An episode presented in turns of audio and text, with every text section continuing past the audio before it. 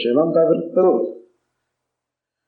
சினம் அடிக்கடி எழுந்த போது எப்படி குடும்பம் இருந்தது உடல் இருந்தது மனம் இருந்தது சினம் தவிர்த்த பிறகு என்ன மாற்றம் உண்டாச்சு ஏன் அதை மறுபடியும் இழுத்து போட்டுக்கணும் அந்த அளவுக்கு தேவையில்லாத பழக்கத்தில் இருந்து தன்னை விடுவித்துக் கொள்ளக்கூடியது இருக்குதே அதுதான் துறவு தேவையுள்ள பழக்கத்திலேயே திருப்பி திருப்பி விழுந்து பிறண்டுகிட்டு இருக்கிறது தான் உறவு. ஆனா உறவு வேண்டாம் என்பதில்லை.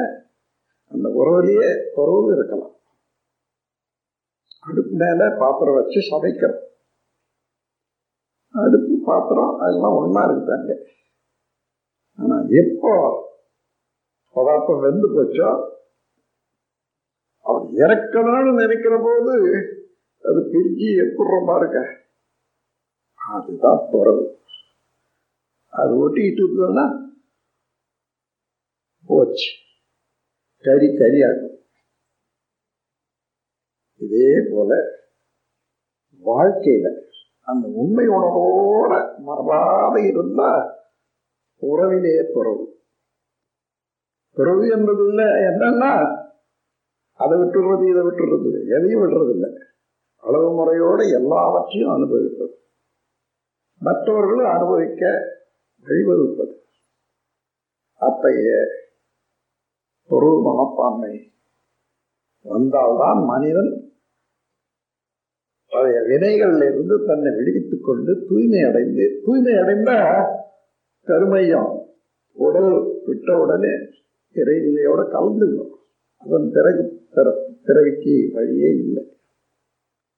இதைத்தான் ஆன்மீக வாழ்வு என்று சொல்றாங்க அத்தகைய பெருநிலைக்கு உங்களை ஆளாக்கி கொண்டதோடு நீங்கள் விரும்போ ஒவ்வொருவருக்கும் இதே வித்தையை கற்றுக் கொடுத்து எல்லாரும் நலம் பெற்று வாழ வேணும். முடிவான அறிவை.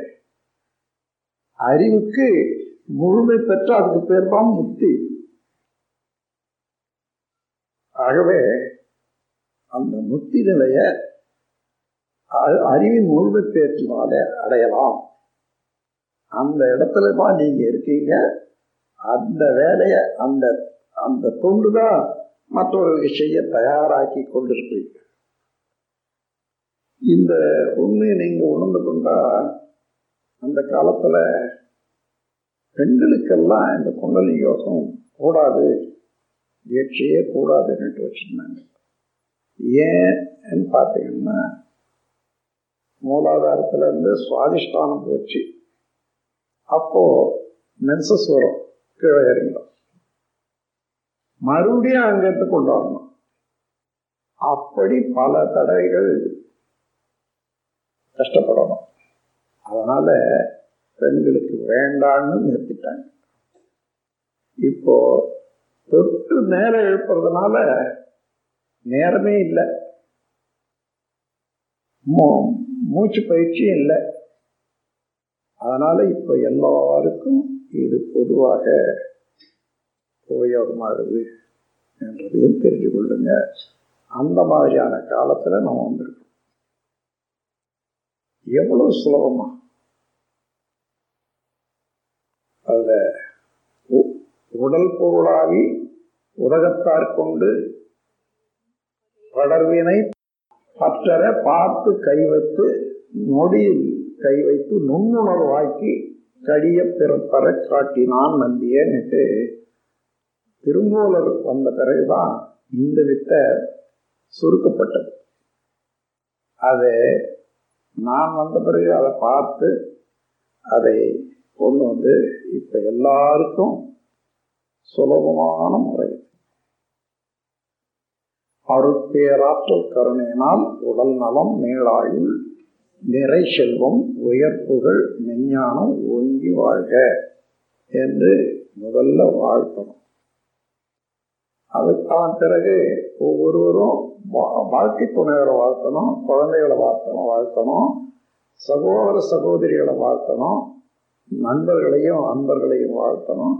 கடைசியாக எதிர்ப்பு செய்கிறவர்களையும் வாழ்த்தணும். அதோட முடிச்சு கொள்ளணும்.